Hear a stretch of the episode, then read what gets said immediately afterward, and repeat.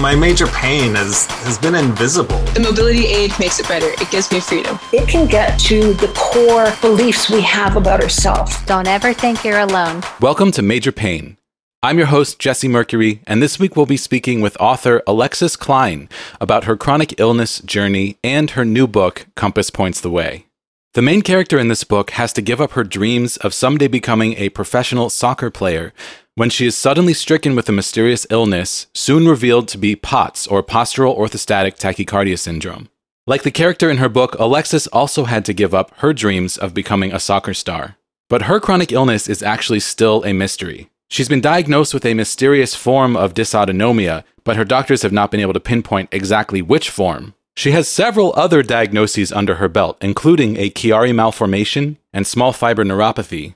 In fact, the neurologist who diagnosed Alexis with small fiber neuropathy refused to continue treatment in an example of completely atrocious behavior by a doctor, and I'll let Alexis share the details with you. It's also been brought up that she may have chronic fatigue syndrome or myalgic encephalomyelitis, but her doctors believe there's some condition underlying all of this that her diagnoses so far are comorbidities of some other condition. But what that condition is, they have not been able to discern. As I mentioned, Alexis recently published a book called Compass Points the Way. And a main theme in this book is the main character, Allie, learning how to let go of her dreams of being a professional soccer star and switching gears to find new passions and new meaning in life. And that's exactly what Alexis did in her own life and what brought her to be an author. Almost all of us who live with a chronic illness have been through this mourning period of mourning something in our lives that we loved that we lost because of our chronic illness. But over time, many of us learn to find happiness in a new way, learning how to accept the use of mobility aids, learning how to work in concert with your body instead of fighting against it, and sometimes learning how to let go of dreams, only to find new ones that you never thought to pursue. These are massively important things, and Alexis did a stellar job talking about it on the show today. We had a, you know, a good old-fashioned commiseration session talking about the things that we've had to leave behind but also the new paths that we've discovered inside of chronic illness. I love this conversation. I love talking to Alexis. I'm thrilled to share it with you today. Before we jump into our interview, I will remind you of a couple of ways that you can support this podcast if you are enjoying it. We absolutely need your support. And one of the best and easiest ways you can support this show is by leaving us a positive rating and review on Apple Podcasts positive rating on Spotify, or on any other platform on which you can find this show. I know I, for one, use Podcast Republic because I'm an Android user and I just really like the way that app is laid out. And you can actually leave positive ratings and reviews on Podcast Republic. This is a great way to help other people find the show, to help this podcast show up in search results, and to provide your feedback about this podcast. If you'd like to support this show in a way where you can actually earn some money at the same time, make sure to check out our link for Rare Patient Voice, rarepatientvoice.com slash majorpainpodcast. There's a link in the show notes of this episode. If you sign up through that link for Rare Patient Voice, you can participate in research studies and surveys that will help benefit the community that shares your diagnosis. This can be any diagnosis. It does not have to be a rare disease. You can also sign up under multiple diagnoses and raise the possibility that you will be contacted to participate in a research study or survey. If you are contacted to be in a study or survey, you can earn an average of $100 per hour providing your expertise about your own diagnosis. And for every person who signs up, this show receives a $10 Amazon gift card, and those really add up and help me personally to purchase the supplements that I need for my own chronic illness. We also very much need your financial support to keep this show going. And there's two ways to do so. One is through direct donations through PayPal. You can use our email address, majorpainpodcast at gmail.com, to leave a donation through PayPal.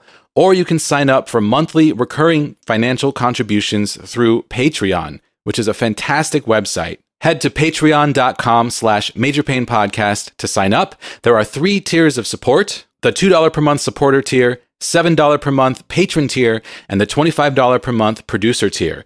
There are different levels of recognition and gifts for each tier, and everybody gets monthly bonus content in the form of bonus episodes featuring myself and my partner Andy, catching you up on our lives behind the scenes, and of course, talking about our favorite TV and movies that we're watching. The bonus episodes are super fun. I get great feedback about them, and I hope you will check out our Patreon campaign. Extra special thank you to our Patreon producers who are going above and beyond to support this show financially each and every month Steve Kavanaugh, Chris Fowler, Ensign Q, Trish O'Brien, and Hipster Leia. I'll remind you before we jump into our episode today that my guest and I are not medical professionals.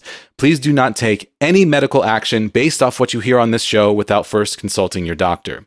And with that, we'll jump into our fantastic episode with Alexis about her mysterious chronic illness and her new book, Compass Points the Way.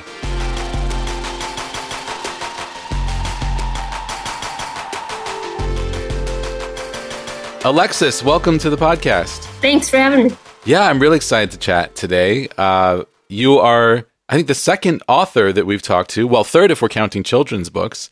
Um, I love being contacted by people who are channeling their chronic illness experience into creative work. And I'm really excited to pick your brain a little bit about that today, as well as hear about your health journey. But before we get into that, let's get to know you a little bit. So, Alexis, why don't you tell us about yourself? Okay. Um, well, my name is Alexis Klein, as you mentioned. Um, I'm a writer.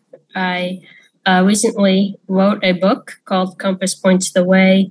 It's like a middle grade fiction book, um, but it's really good for kind of the whole family and friend group of anyone going through a chronic illness. Um, this focus particularly on POTS, but um, you know, I think most of us in the chronic illness community have found that we can find a lot of commonalities across many diagnoses. Um, certainly, your podcast has shown that. Um, so that's what I do. Um, that's why what brought me here. Um, aside from that, I am a wife, a fantasy football fanatic, and a hobby photographer. Oh, very cool. Um, what sort of photography do you like to do? Nature mostly. Awesome. Yeah, my dad uh, is a was a professional photographer. He's retired now. Um, oh, nice. So yeah, I grew up around. You know, he had a photo studio, and I was his assistant sometimes for different shoots. And um, yeah, photography is such a cool field. Yeah, yeah, definitely. So I actually had the opportunity to read a chunk of your book. So I, I know it's about um, you know a thirteen year old, uh, thirteen right in the book, thirteen or fourteen. Yeah, she's 12 at the very beginning. Has her 13th birthday in a yeah. little way in. Yeah, and she's a soccer player who um, suddenly develops a, a, mystery illness, which is then discovered to be POTS. And, you know, as someone myself with a chronic illness that has been very mysterious for most of my life, you know, the whole idea of like going to the doctor and having all these tests done and having it keep coming back with nothing is wrong, nothing's wrong, nothing's wrong that's very much you know what my story was as well and i very much related to that yes. and the frustration of that um, the thing that really stuck out about the book so far to me was the relationship with uh, compass the dog which i found to be really special you know my my dog miles passed away uh, at 17 um, and oh. he was such a huge part of getting me through my chronic illness and seeing this you know this young teenager developing a relationship with a dog that's kind of getting her through her chronic illness. I thought was a really special uh, part of the story. Um, the dog being named Compass, and you know, Compass points the way, sort of a reference to this dog um, helping the main character to find new ways to deal with their own chronic illness. So I, I really, I, I really appreciate a lot of the themes that you're working with in the book. Oh, thank you so much. Yes, um, really, when I wrote the book, I wrote it um, kind of as a tribute to my dog who passed away, who mm. really did help me through my journey and kind of got me to where I am today. Um, so I really didn't like set out to write a book about a chronic illness. I set out to write a book about a dog, and yeah. um, so on a for me personally, that's what the story is about. It's about the dog, but obviously there's a lot more in in it. Yeah, and I think that I think that comes through. I think that's a really special relationship in the story. I think I'm about a third of the way through. I appreciated you sending over a review copy for me, which um, which is exciting. So I think we all need to express what it is that we've experienced through chronic illness in some way or another. I think bottling it up and hiding it away is sort of what we're taught to do. But I think that we really need to break out of that and find ways to talk about it whether it's through fiction or through you know storytelling or through just talking to other people or just being willing to tell your own story. I think that's just such an important piece of the chronic illness puzzle. Yeah, yeah, um, and bottling up tends to be my my go to. Um, so uh, doing it in a fiction way where I can kind of be like, this isn't about me, but a lot of my experiences are in it. Um, it was very cathartic for sure. Yeah. Well, that brings me to my big question because um, I'm curious to see how your chronic illness journey matches with your fictionalized version, or or how similar, or how different but I don't know too much about your own history and your story. So let's get into that. So, Alexis, what is your major pain? My major pain is some kind of undiagnosed form of dysautonomia. Really? So, yes. So, in the book, um, like I said, I focus on POTS. I don't actually meet the markers on the tilt table test hmm. to have um, POTS. They said I have slight tachycardia, but I'm not high enough, not bad enough to be considered POTS. So it's just this general form of dysautonomia that they can't quite pin down. And um, that's not really a full diagnosis. So I've still been searching. Wow, that's so frustrating. And I, I absolutely know what yes. that feels like. You know, I'm I'm just now possibly circling a diagnosis, which I have done many times in the past. Um, so I, you know, you never count anything until it's confirmed.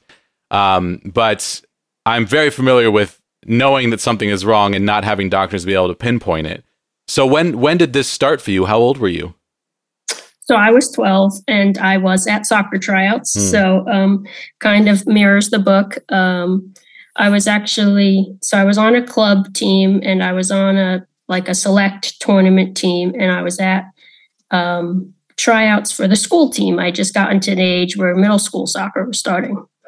And um, tryouts was probably about like five five days and somewhere in the middle there i just started to feel terrible and uh, uh, tired and weak and sore just in the middle of nowhere. And i uh, had to have my dad come pick me up from tryouts and uh, went to the doctors and they said it was mono which is um, I don't know what it is about this virus. I mean, uh, it really seems to trigger a lot of chronic illnesses. Mm-hmm. Um, CFS and POTS are two that are very common to come out of this. And um, I never got better. And um, that kind of started me on the journey.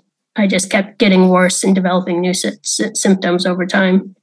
Interesting. So we've had several great episodes about um, CFS, chronic fatigue syndrome also known as myalgic encephalomyelitis, which is thought to be like a post viral issue that stems from having a common viral illness. And people are even talking about long COVID as potentially a new form of, of CFS. Yes.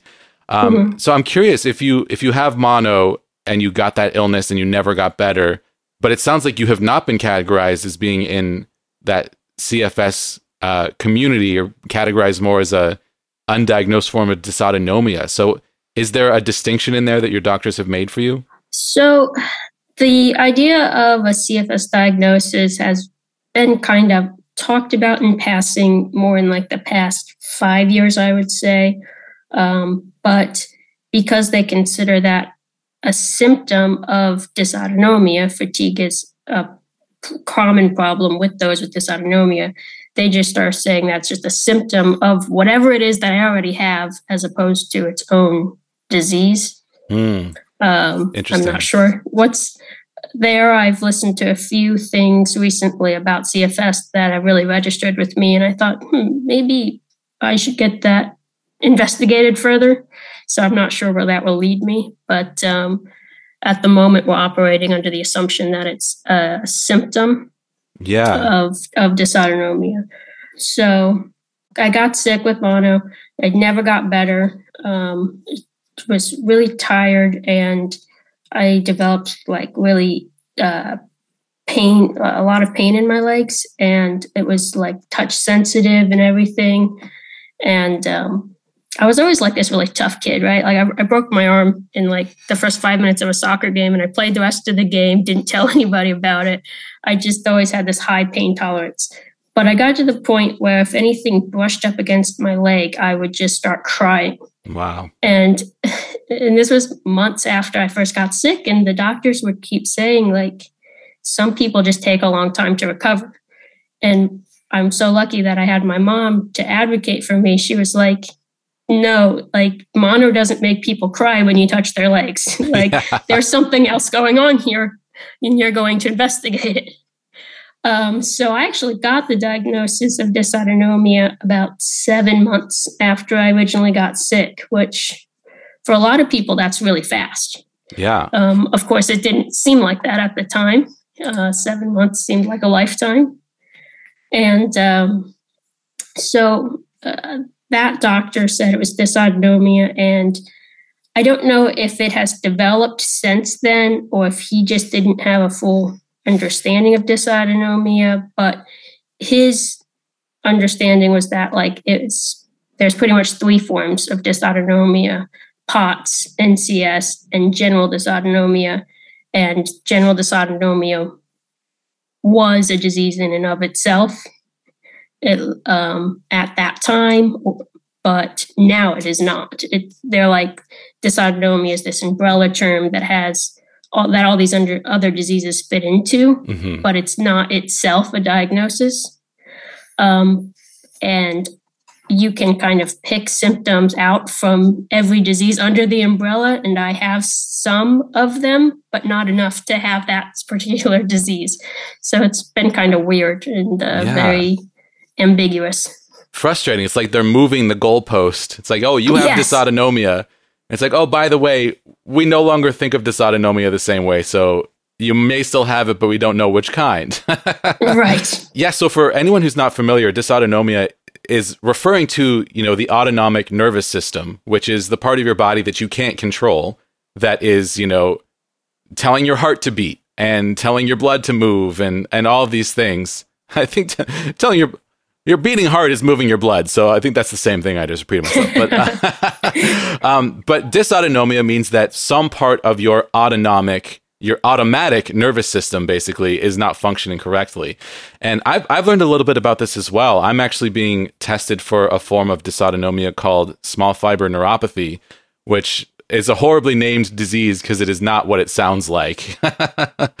um, so I've been learning a lot about this recently, and I was also tested for POTS, which it does not look like I have, although I have ha- also had some issues with elevated heart rate.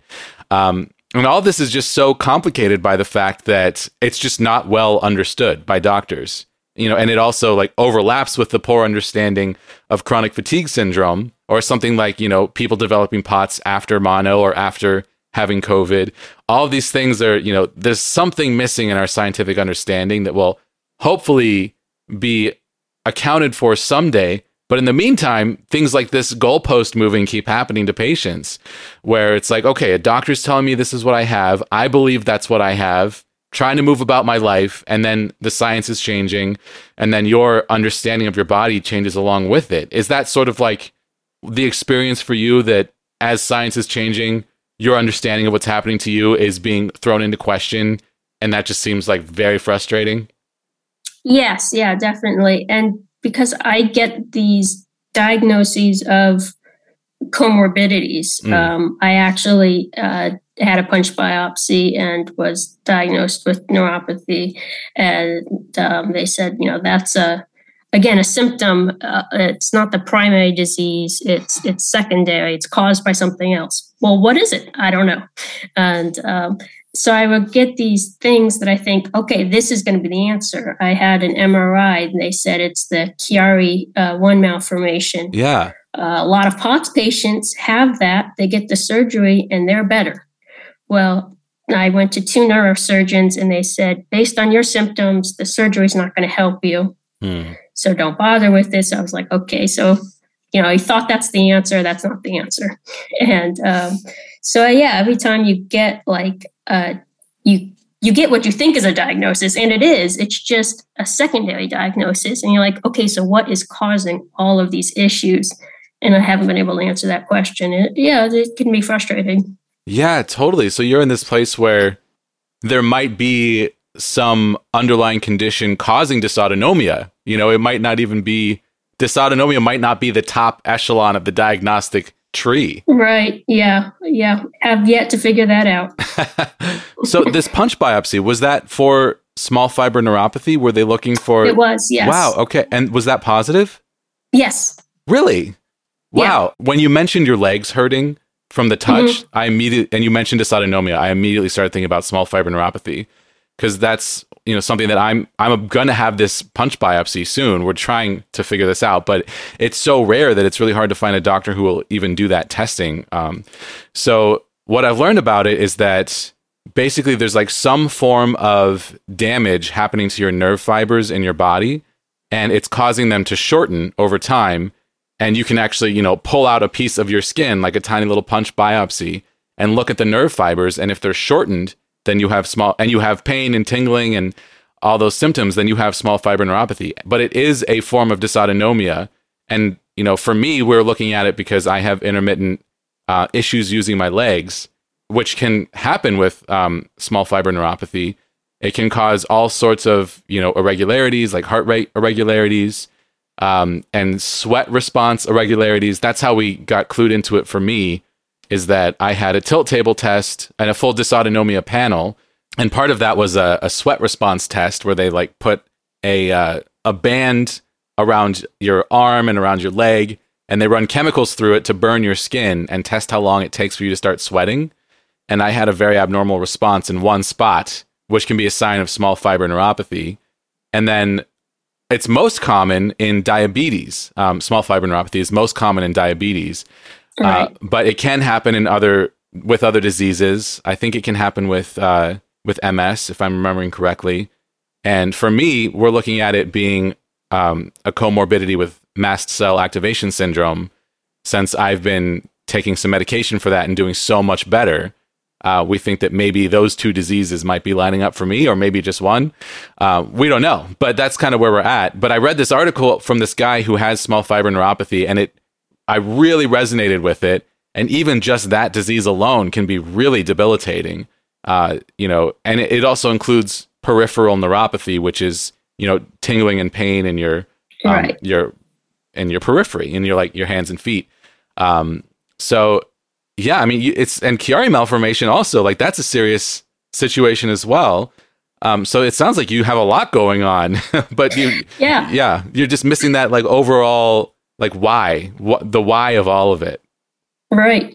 It's interesting what uh, I didn't know a little bit of what you said about small fiber neuropathy. Um, I had a not a great experience with the doctor who Mm. diagnosed me with that. Um, I didn't realize that it was a pretty rare test. Um, I was lucky. I uh, was at the time living in uh, central Pennsylvania by the Penn State Hershey Medical Center. Mm. So we have a lot of good doctors there. It's you know it's obviously a pretty well-known um, hospital, and um, so the neurologist that did my punch biopsy, she wouldn't continue my care.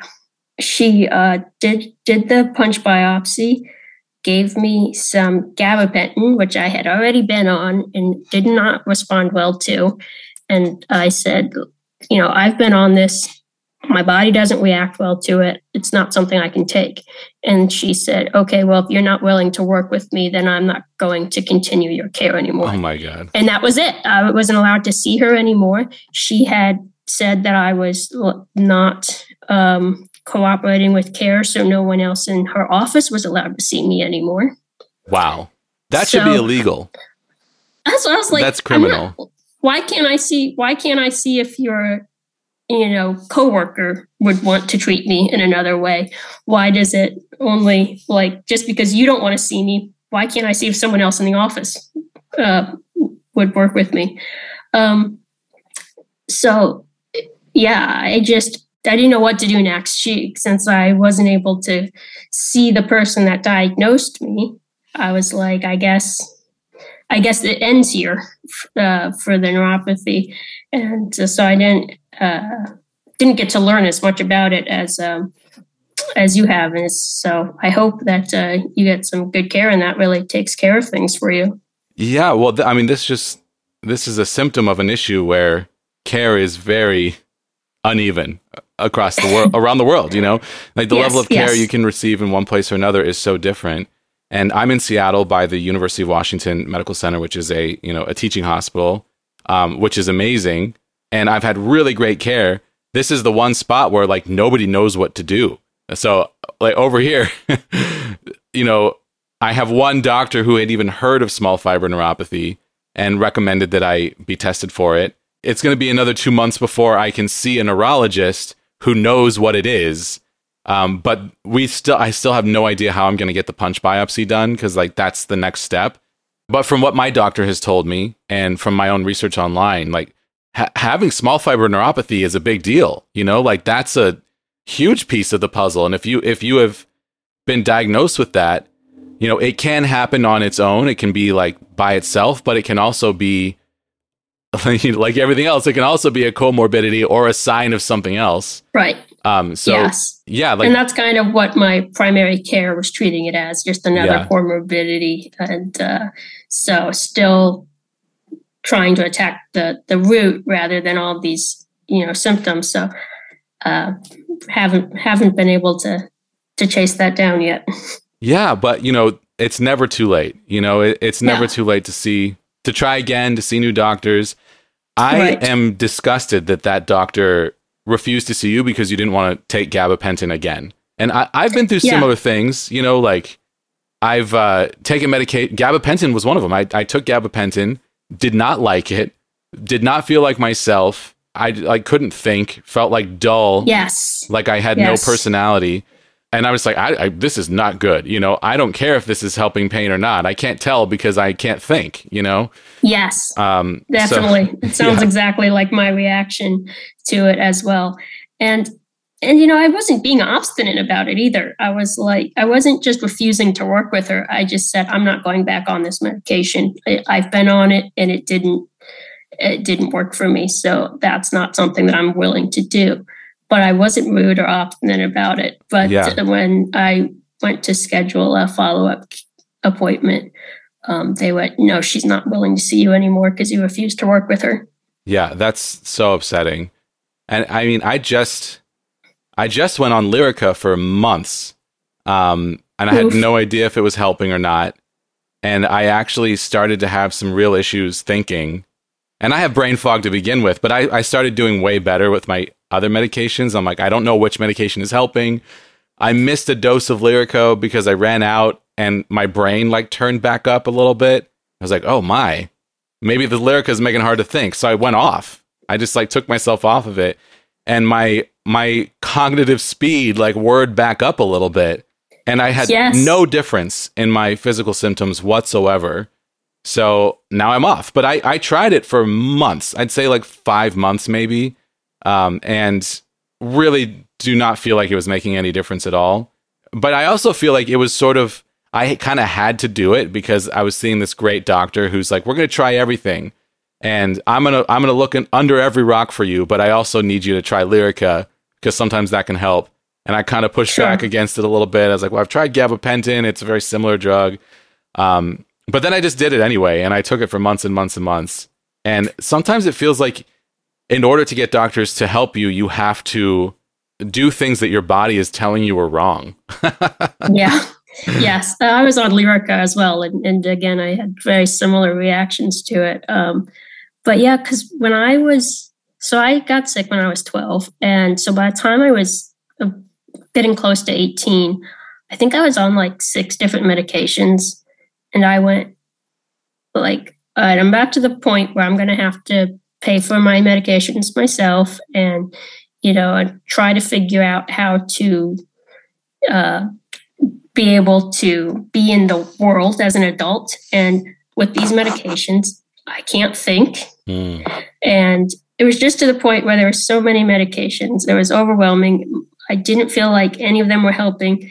And they were all causing side effects. In fact, I probably two or three of the medications were to combat side effects from Mm. the other two or three medications that I was taking. So I was like, I'm going to try something. I'm just going to take myself off all my medications.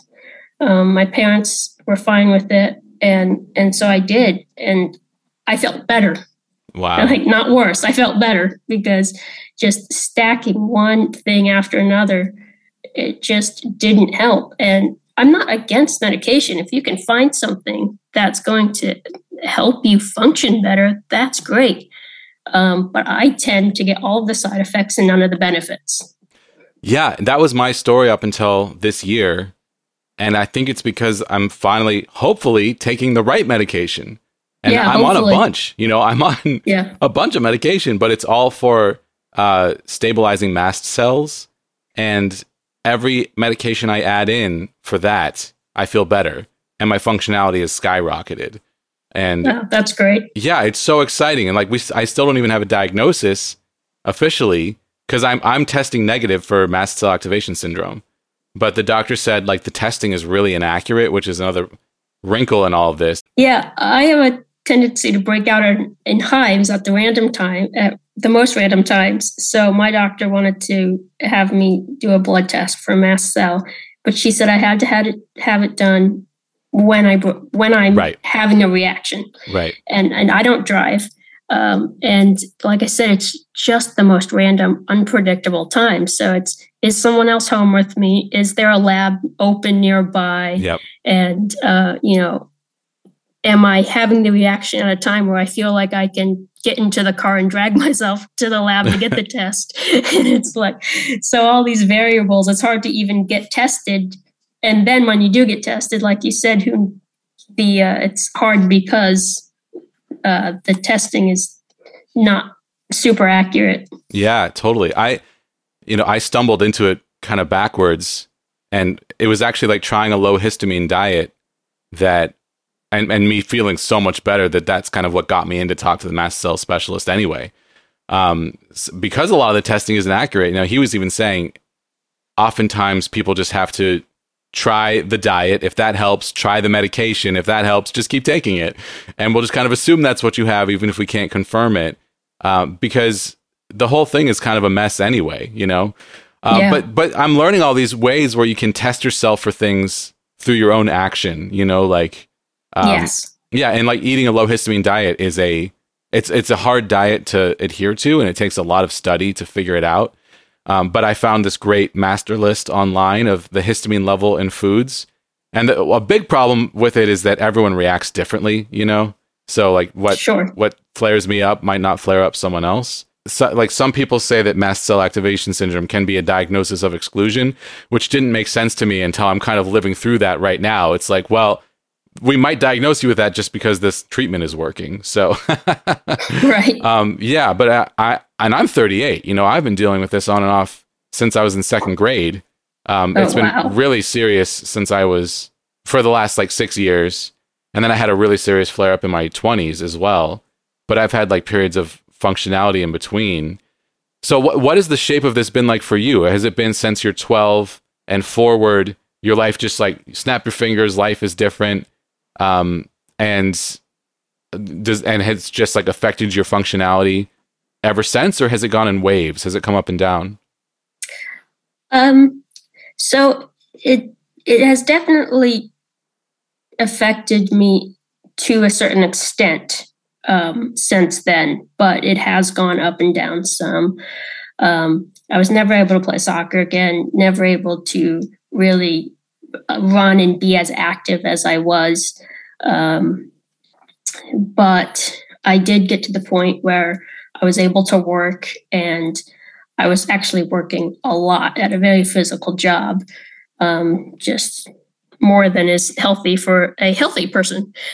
and uh, so I did get a couple of years of um, being able to work and do some school. I did go online uh, because it was just easier to do it when my brain was ready to do it and uh, not have to um, make my brain uh, try to work on the college's schedule, if that makes sense.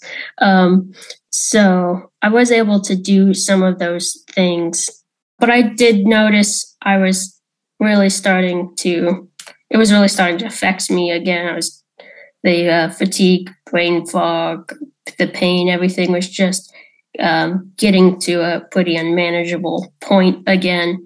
And uh, shortly after I got married, uh, very shortly, maybe three or four months after I got married, um, my husband and I decided that I should leave the workforce. It was not, um, it was just wasn't healthy for me. So I did uh, do that. That was probably, let's see, seven years ago now, which uh, it's kind of hard to even say. That's Yeah. a that's a long time. Um, but that is what brought me back to uh, my passion of writing, which is something I had since I was a little a little kid, and um, so there's always always good in the bad. You know, there's always a Mm. silver lining, and uh, um, being able to write again has definitely been um, good for me. And I hope that uh, books like Compass will help other people going through this journey um, find the same thing that there's always something else, another path to to um, to go down that will hopefully not just change your life and the way you see uh, your situation, but maybe it can even help others too. Absolutely. And that's such an important and horrible lesson that you have to learn with chronic illness is sometimes you have to let go of your dreams. And Yes. but it's not it's not as bad as it sounds because you know, when I was a kid, I was like I'm going to be a musician. I'm going to be I'm going to go I'm going to be a rock star. I'm going to go on tour. And I was, you know, working towards that. I was playing shows in Seattle. I mean, I I was like living a piece of that dream. And uh when my health flared up, it was just over, you know. It's like you talking about Yeah. soccer and Yeah. and your character in your book talking about that loss of soccer, you know. Um this is my passion. This is the thing I'm going to do with my life and I know this is who I am and this is, you know, what makes me me. And then it's just gone. This thing that you've like Right. built your life around is just gone. And for me, you know, with music and I'm sure for you with soccer as well, it's not just that it's gone, it's that it still exists and if you try to do it, it's awful. yes yes and and it's funny because you know i think some people they think well you know being a rock star how realistic is that being a soccer star how realistic is that like you know there's a good chance that you might not have ever made it to the point that you wanted to be anyway and it's like that's that's not the problem the No. problem is not being able to try like Well the said. problem's not that it's eh, I couldn't accomplish it. It's that I I just had that thing that I loved taken away from me completely. It's not about, you know, what I've made the Olympics. It's, you know, could I do the best at the thing that I loved doing the most yes. and get the most out of it. And uh, so that's where the struggle comes in. Um, but you do find new passions, and it isn't the end of the world. Um, but, but but it is hard. It is a process. Yeah, absolutely. Yeah, I mean, we live in this like success based culture where it's like, oh, you play soccer? Are you like, you know, making your full time living playing soccer? Because if not, then you're a failure. And that's so wrong. Like the whole, and for me with music, it's like the level I was at, being able to book gigs in Seattle and play all the time, like that alone was living my dream. You know, like I Yeah, played yeah. shows in Seattle that were living my dream, and I had a lot of them. And yes, my dreams extended well beyond that. I wanted I was never making a full-time living making music, and my dream was to get there. But that's that's because, you know, we are all sort of wired to believe that unless you make your full-time living doing your passion, then you're a failure, which is so wrong. It's like every single time that you played soccer, like every single game that you played was a piece of living your dream. And you did it. You know, the fact that you can't do it anymore doesn't change the fact that you used to do it. And you have those experiences and you got you got to live a piece of that. And when that is taken from you by force by your own body, it is deeply disturbing. And you know, I think we all kind of go through this adjustment period of like, wow, that was awful. And if that if this fundamental piece of me can be taken away, you know, then life is meaningless. You know, it can be really hard to bounce back from that. And for me, like trying to play music when I was really, really sick and it just being physically impossible or just like deeply painful and you know like I couldn't sing anymore and I couldn't I couldn't sit up long enough to play the drums. Playing the guitar hurt my hands so much it just it just wasn't worth it. But inside of that I discovered new passions and like this podcast is a big piece of that. It sounds like your writing in your book is that for you where it's like I can completely do something totally different, something I never would have expected that I would do as a kid. This was it was not my dream as a child to host a chronic illness podcast. you know? And if right. I told myself at 14, it's like, you're going to grow up and you're going to host a chronic illness podcast, I'd be like, that is a nightmare. but now that I'm living it, yeah. it's like bringing me more joy than almost anything I've ever done, you know? And it's a different type of joy than playing music. And I can't compare them. And I, I miss playing shows constantly. And now that I'm doing better, it's on the back of my mind. It's like, well, can I go back to that? I'm not sure. I've been trying to work towards that. I'm not there. You know, I'm right. like just not being able to be consistent with your body. You can't really book a gig because you don't know if you can show up. Um, but, but, but the thing is, is that like I'm happy, you know, and I'm enjoying what I'm doing, and I, I so I have so much gratitude for what I have now that I didn't used to have. So. Yeah like uh, it's it's really kind of a bizarre path to walk but i'm i'm getting the sense that you've you've had a very similar experience yeah yeah um because i was you know so young when i got sick you know i was 12 years old so a lot of kids have dreams at 12 years old that don't necessarily have the rest of their life um, i had kind of a weird experience because the doctor that did diagnose me initially with um, dysautonomia said that I was likely to grow out of it. Mm. So at first he said, "Oh, you'll you know you'll probably grow out of it by the time you're 16. Then you know you'll probably grow out of it by the time you're 18. Well, by the time you're like 20 or 21, you'll you'll probably grow out of it. And so you're just like waiting to get better, and it's hmm. kind of it's kind of weird. And and I'm also realizing at that time like well, okay, even if I got better by the time I was 16, 17, 18 years old, after not playing soccer for that long, I'm not going to have a future with soccer. So, like, what is, you know, so trying to come up with a new dream. And um, I, I never found anything else that I had the same level of passion for. But when I was able to work, I was so happy because I was doing something. And I just like that I think part of being an athlete that I enjoyed was the commitment, the hard work that you had to just go out there and um, give it your all all the time, and um, and do the best you can. And it was very physical, and I really enjoyed that. And so the first real job I had was very physical, and even though it wasn't anything special, I was uh, you know, pulling trash and cleaning bathrooms, and I loved it. I just I liked to work hard, and hard work does not like my body. Mm. and um, so it's like every, but every time I feel a little bit better, I think, well, you know, maybe I can go back to work. Maybe I can, I can do this. And then I realized, like, after four hours of being awake, I need to take a nap. So that's probably not going to work out. But you, but you have to, you have to listen to your body, and and when your body is not functioning properly because of chronic illness and you don't know why, you're the only person who can interpret what your body's telling you. Um, you know, you can try to explain it to someone else, but that's so hard. Like, I, this yes. isn't talked about enough.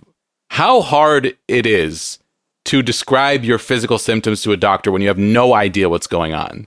You know, like yes, like the yes. words the words that you use are going to be the basis for what that doctor does next. And if you're not describing it in the way that they are used to hearing it in a medical textbook, which you likely aren't because you probably haven't read them, right? Then you're going to have no idea how to proceed. And I, since I've started doing my own research about diseases and things, I've actually discovered that if I if I read something about a symptom that's like, okay, well this is how you how this symptom is described in a textbook. Then if i describe it like that i can kind of lead my doctor towards testing for things that they wouldn't otherwise um, based off of how i'm describing the same thing in different ways. And i'm being honest you know i'm, I'm just trying to find new ways to describe what's happening. This is like actually I, I don't think i've ever mentioned this on the show before. This is a technique that i've used of like trying to find new ways to describe the same thing to see if we can push into a new area of diagnostics. Yeah, that's a that's a great idea. Um, I think the other issue too with uh, describing your pain is when so if you struggle for a second, like uh, trying to come up with an, a, a description for what you're going through, then they start throwing out like adjectives for you, and you're trying to like match, like like okay, is my is does my pain sharp or is it you know or is it like achy? Like I don't know, like I I I'm not sure exactly what they're trying to ask me. I mean, that was kind of a bad example, but no, still, I get it. Like I get it. they're just, just, just chucking all these adjectives at you. Like, which one are you feeling? And you're like, I'm not sure any of those have anything to do with pain. Like, I'm not even sure what you want me to tell you right now. Um, it's very, it's, it is tough because they're, they're told, you know, this adjective means it's this, this adjective means it's this, this adjective means it's this. Right. And you have to play the matching game on your own to, to try to get them to understand what you're going through. Yeah, totally. And and and on top of that, there's so many diseases that have the same symptoms. You know, like Right. I've been misdiagnosed with a, a handful of them just myself. uh, now that I'm like thinking of everything through the terms of like mast cell flare ups, um, it makes it a little bit easier for me to kind of parse through the information my body's been giving me over the years. Like now, if I eat something with histamine, I get like full body pain, and then my functionality starts to decline, and then I'll start to bounce back up. But before, I was eating high histamine every meal because I didn't know any of this, and I I was in constant pain and constant bad functionality, and I couldn't parse through the information because my brain was foggy. So like try I, I just had no idea how to how to tell another doctor about it. First doctor's appointments, when you have to meet a doctor for the first time and I'd have to explain to them what I'd experienced, I would dread those for days and I would practice in my mind. And I'd still I'd get there. I'm like, I have no idea how to describe this thing because I don't have any frame of reference for what is happening. Yeah. Yeah. And I think the uh the stress of that just makes the brain fog worse. So they kind of pile on top of each other and uh, just makes it really hard to Yeah. get your point across. I, I read somewhere that uh, a doctor stops listening to the patient after like seven seconds on average. so you have like seven seconds to get your point across. Wow, it's like being a YouTube content creator. if you don't Yeah, catch them in seven seconds, they're gonna they're gonna flip to the Yeah. next patient. That's that's really interesting. What's your what is your um life like now physically? Like I you know we talked about when you were twelve and some of the things you've experienced. Um, how is this manifesting for you in the present day?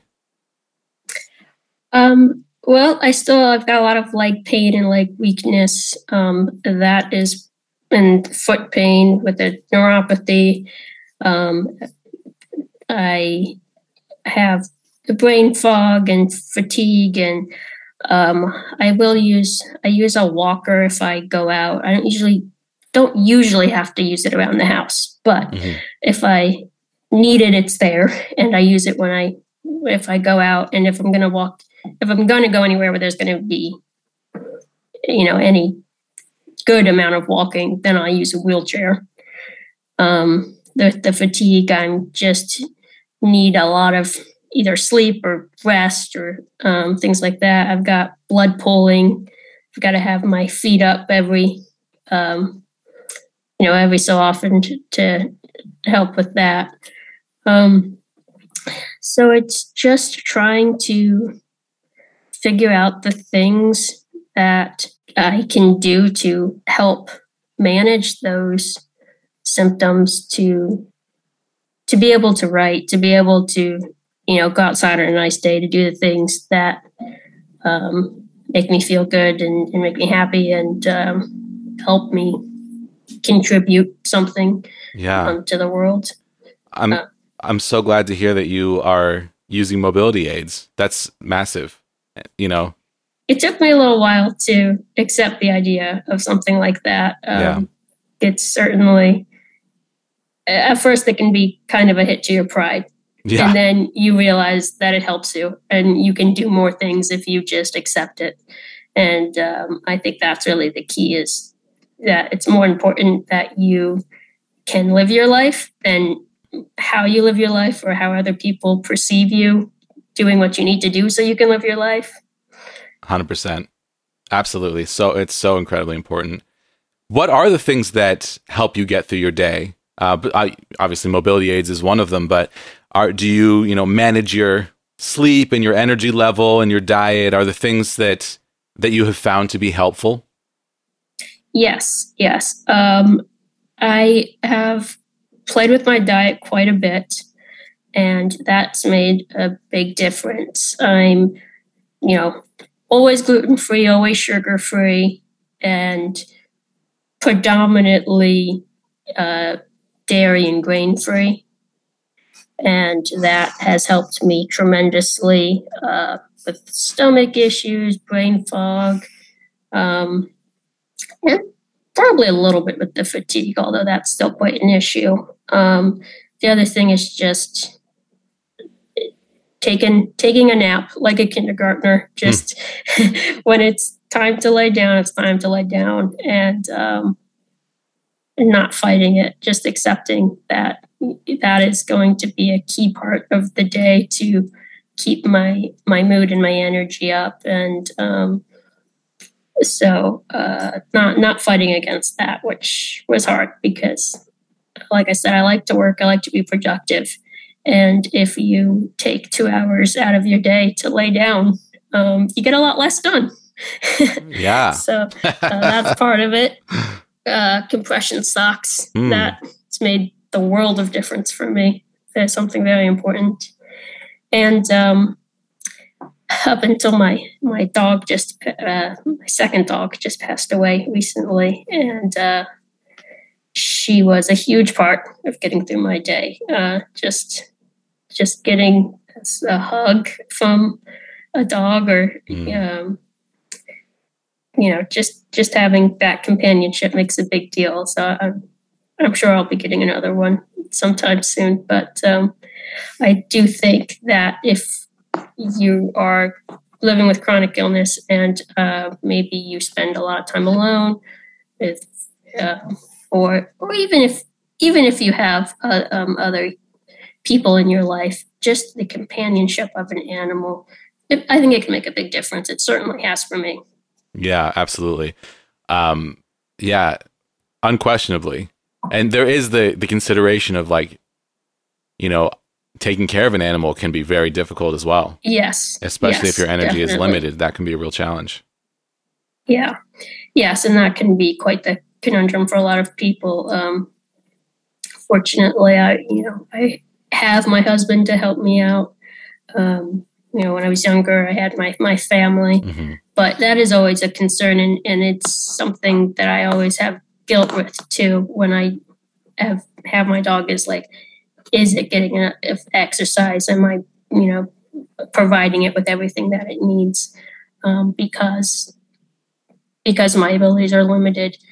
Um, but you know, my dogs have always been very healthy and happy, and um, and they get what they, you know, everything they need. Even even if I even if I uh, sometimes feel like I'm not providing them with enough. Hmm. Um, and certainly they they need exercise and a, and a good diet and all of that. And I'm not saying that they don't. They definitely do, and you need to take that into consideration. But it's also important to note that dogs need companionship too. They you know, love. That's yeah. that's part of what you know. That's where they get a lot of their happiness as well. So if you can provide that for them, that takes up a lot of the care that they need. Yeah, so true. And similarly, you know, chronic illness has a lot of effects on human relationships. You mentioned leaving work a few months after your marriage.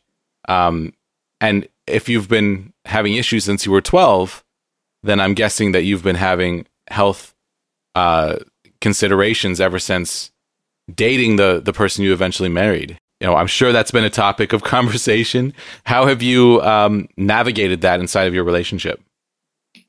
Yes, yeah. Um, it was definitely something that I had to be, you know, upfront and honest about from the beginning. Like, you know, I've had these health issues. When we started dating, I was I was definitely probably at my highest point since getting sick. So I was mm. pretty healthy at that time. We did a lot of um, more active things, uh, hikes or whatever. And I, but I said, you know, I have this long history of, you know, chronic illness, and I don't know what the future holds for me. I don't know how I'm going to feel tomorrow or, or the next day or, or in two years from now. And, and we kind of played it by ear for a while. And, you know, when I, and I had definitely some bad moments while we were dating, lots of pain, like just you know, attacks of like my pain would just spike and I would be in bed crying or whatever. And um, I kind of took that as it came. And uh, when we decided to get married, I was not doing quite as well, but still better than um, probably where I am now. And um, so that was a consideration. But uh, when we, you know, got married, we expected to have two incomes, and very shortly after, we did not. Um, but I'm certainly very blessed. My my husband has always put my health above everything else, and um, you know, it was his idea for me to stop working. It was actually his insistence that I stopped working. Um, and he said, you know, I'll figure it out. We'll take care of it. And um, so I, I, know that's not everybody's. Um, that's not how everybody's story goes. Um, a lot of people have a lot of turmoil with the uh, tension that chronic illness can cause in a relationship. But uh, for me, my relationship has really been um, a help and uh, one of the best things that's helped me get through my chronic illness. That's awesome. I'm so glad to hear that. So it sounds like in in that period since you left the workforce is when you wrote your book. Um, yes. Is this your first book? It's actually my second, but my first book is under a different pen name. Okay. Yeah. What's your first book about? My first book is uh, called My Dinner with the Founding Fathers. It's a historical fiction book. Very different. Very different. Uh, hence the two pen names. yeah, and are you hoping to write more under under this name about chronic illness? Um. So I've started another book that's just a it's a cozy mystery. So mm. again, very different. Um, yeah so I don't know. I've got very eclectic interests. So I don't know if I'll write any more about chronic illness or not. I certainly could see myself uh, doing more in yeah. that genre. So in in this book, your main character finds out they have POTS, which you mentioned not having that that you have some of the signs of but didn't meet the criteria. What made you decide to choose POTS as the illness for the story? I think that um, it is probably the closest thing to what I have, or at least um, it's kind of been associated that way when you I'm in you know some dysautonomia support groups or whatever. The majority of people in those have POTS. So I knew a lot about it. I could identify with a lot of the symptoms, and um, and I knew that it was a a illness that is kind of growing. And so i thought for the for that population to have a book that hopefully they can identify with would be a good thing. Yeah that's awesome. It's so important to for other people to hear stories about people experiencing things that they've experienced and like you said POTS is a growing diagnosis N- not that more people are getting it although that might be true um, but that there is more recognition around it and more yes, people are being yeah. tested for it because it was very underdiagnosed before. Definitely. And I think the same is going to end up being true of, you know, a mast cell activation syndrome, potentially small fiber neuropathy, you know, EDS is getting more popular as well. I think a lot of these uh, diseases are underdiagnosed because the science around them is relatively new. Like MCAS is like a 15 year old diagnosis or something like that. So a lot of doctors still don't believe it's real because if they didn't study it in medical school, it's not on their radar. Um, Yep. so so you just never know. I mean, in your situation, you know, small fiber neuropathy is is a like that's a a very important finding. The fact that you have that is and the fact that your doctor just like, okay, well that's a thing, but we're just going to put that down really surprises me because my doctor told me he's like, "Oh, you showed a sign of small fiber neuropathy. If if we can get that diagnosis, that would explain almost all of your symptoms." And that to me was like held up above me is like, okay, well that is something that could be a really important diagnosis if you if you get it. So I feel like there's absolutely more to be learned there. Um, on your do- not on your part, but on your doctor's parts. You know, like I really feel like your doctor needs to be. Maybe it's time for a new doctor. Maybe it's time for to find a specialist who understands small fiber neuropathy in your area. I don't know. I just feel like there's more there. And you mentioned like getting hives randomly, and that's like a classic mast cell activation syndrome thing that I don't have. Um, but you know, it sounds like you've tried a million things and not Yes. necessarily feels hit- like it. yeah, and not necessarily hit on the the thing that's really helped yet. So you've had to sort of adapt and learn how to live with it and learn how to find meaning in life, create meaning for yourself and find ways to feel productive and happy. And you've done an amazing job at that. Like a really amazing job at that. You wrote a whole book, two whole books at this point. One of which is designed to help other people going through something like you to feel less alone and that is massive. You know and it's and it's written for that uh, young adult crowd which needs that support.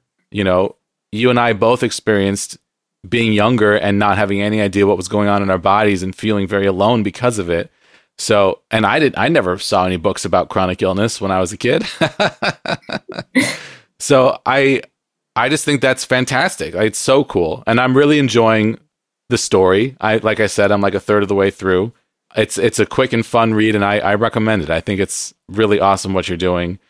Um, I have to ask my favorite question. So, if you could go back in time and talk to yourself when you were 12 and you were about to stop playing soccer and go through this like horrific change in your life where you're going to lose your favorite pastime and passion um and and with this whole dream wrapped up inside of it is there anything you think you could say to yourself based off of everything you've learned since then that you think might help Well, first, I would uh, warn myself against uh, putting any hope on the whole uh, you're going to grow out of it thing.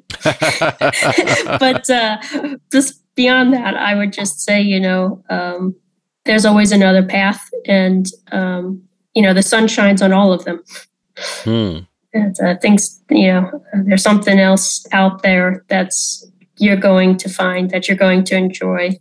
And embracing it is the most important part because the more that you hold on to the past, just the less joy that you're robbing yourself of. The more when you're willing to move on and move forward, um, that's when you're going to find a new joy, a new joy in life. Wow, well said. So important and so hard to um to learn. You know, I think that's the type of thing where if you're told that in the midst of losing soccer for you, you know, it's it would you would be so mad. 12 yeah exactly 12 year old me would just uh, you know clock Yeah. clock uh, current me in the face but like, uh, Damn you, future me. yeah exactly but but everything you said is a hundred percent. That's it. Like that's right. You know, I love what you said about the sun shines on all paths. There is joy in other paths, and if yes you're willing to embrace them, then you will be happier. And Yeah. when you're fighting against your chronic illness, you are literally fighting your own body. It's not your body's Yes. fault. I, I had this breakthrough a while back where I started to think about my chronic illness and my body the way that I used to think about my dog when he was alive, which is like, I love my dog wholeheartedly. He can't speak, he can't tell me how he's feeling. So I need to listen to him without him using words and understand what he needs and provide it for him because I love him. And I started trying to think about my own body that way. You know, uh, my body is telling me something is wrong and I don't know what it is, But if I can stop getting frustrated and fighting against it, maybe I can learn to listen to it and hear it and try to make some positive progress. And it, yes, that's great advice. Very well said. Thank you. Yeah, it made a huge difference for me. And that's around the time when I started using a wheelchair and getting out more. And that was a huge part of me getting to a better spot. Medication helped, yes. doctors helped. Um, but, you know, switching my mindset up was a, a really, really important part of that. Um, well, Alexis, you did such a fantastic job today. I'm having such a blast talking to you. So much fun. Um, I just always, I never get sick of this. I never get sick of hearing other people's stories and just finding the commonality in, in all of our chronic illness experiences just continues to uh, surprise me. you know, hearing people say similar things surprises me every time because I just went a whole lifetime never hearing it, you know? Um, so it's been so fun today. Please tell us again where we can find you uh, if you'd like to share any social media and tell us where we can find your book. Yes, um, you can find my book at, on Amazon or at underthesunpublishing.com. And Under the Sun Publishing is also on Facebook. You can find us there as well. Awesome. And tell us again your uh, full name and the full title of the book. Sure. I'm Alexis Klein, and the book is called Compass Points the Way. Awesome. Well, Alexis, thank you again for sharing your time with us today. I'm so happy you came on the show. And please keep me updated. I, your story is not finished. You know, there's still so so much more left unwritten in your story. And if you have updates on your health, if you, you know, see new doctors, find new pathways, please keep me updated because I'd love to catch up with people on the show in the future. Um, I wish you all the best in your journey. And I'm I I have to say, like hearing your story, I I empathize with you. I 100% believe you. You know, what you're going through is is absolutely a real thing. So many people are experiencing things that are similar, and doctors are telling us it isn't real or it doesn't matter or refusing to see us because we wouldn't take gabapentin, and that is messed up. but there are but there are great doctors out there and you know, you've you've made huge progress like in in figuring out what's going on. You've got all these different diagnoses and I I believe you that there's something else um, yet to be found that maybe it's fr- it's like the tip of the tree from which all of these are growing. But whatever it is, I I definitely encourage you to keep searching and keep fighting because you've made so much progress, and I I really believe that there's more out there. Thank you. Yeah, and thank you so much for coming on the show and sharing your time with us. Thank you for having me. Appreciate it. Thanks for listening to this episode of Major Pain. I'm Jesse Mercury, your host and the producer of this podcast. Artwork by Egg Salad Salad. Our theme music is the song Time Machine from my sci fi synth pop album, available at jessemercury.bandcamp.com. Send your thoughts or questions to our email address, majorpainpodcast at gmail.com. You can also use that address to find us on PayPal. Tips are greatly appreciated. Don't forget to leave a positive rating and review on Apple Podcasts or the podcast platform of your choice. Find more information about this show or leave a comment on any episode at our website, majorpainpodcast.com. Major Pain is supported by listeners on Patreon. Thank you to our $2 per month supporters, our $7 per month patrons Naomi Adele Smith, Sunny Roberts, Laura Stevens, Brooke Walters Schmidt, Kelsey Madsen, All Around Foundation Waterproofing, Danielle Signorelli, Alexandria Henderson, and Justin Minnick. And our $25 per month producers Steve Kavanaugh, Chris Fowler, Ensign Q, Trish O'Brien, and Hipster Leia. Learn how you can support the show while receiving special recognition, gifts, and monthly bonus episodes at patreon.com slash majorpain podcast.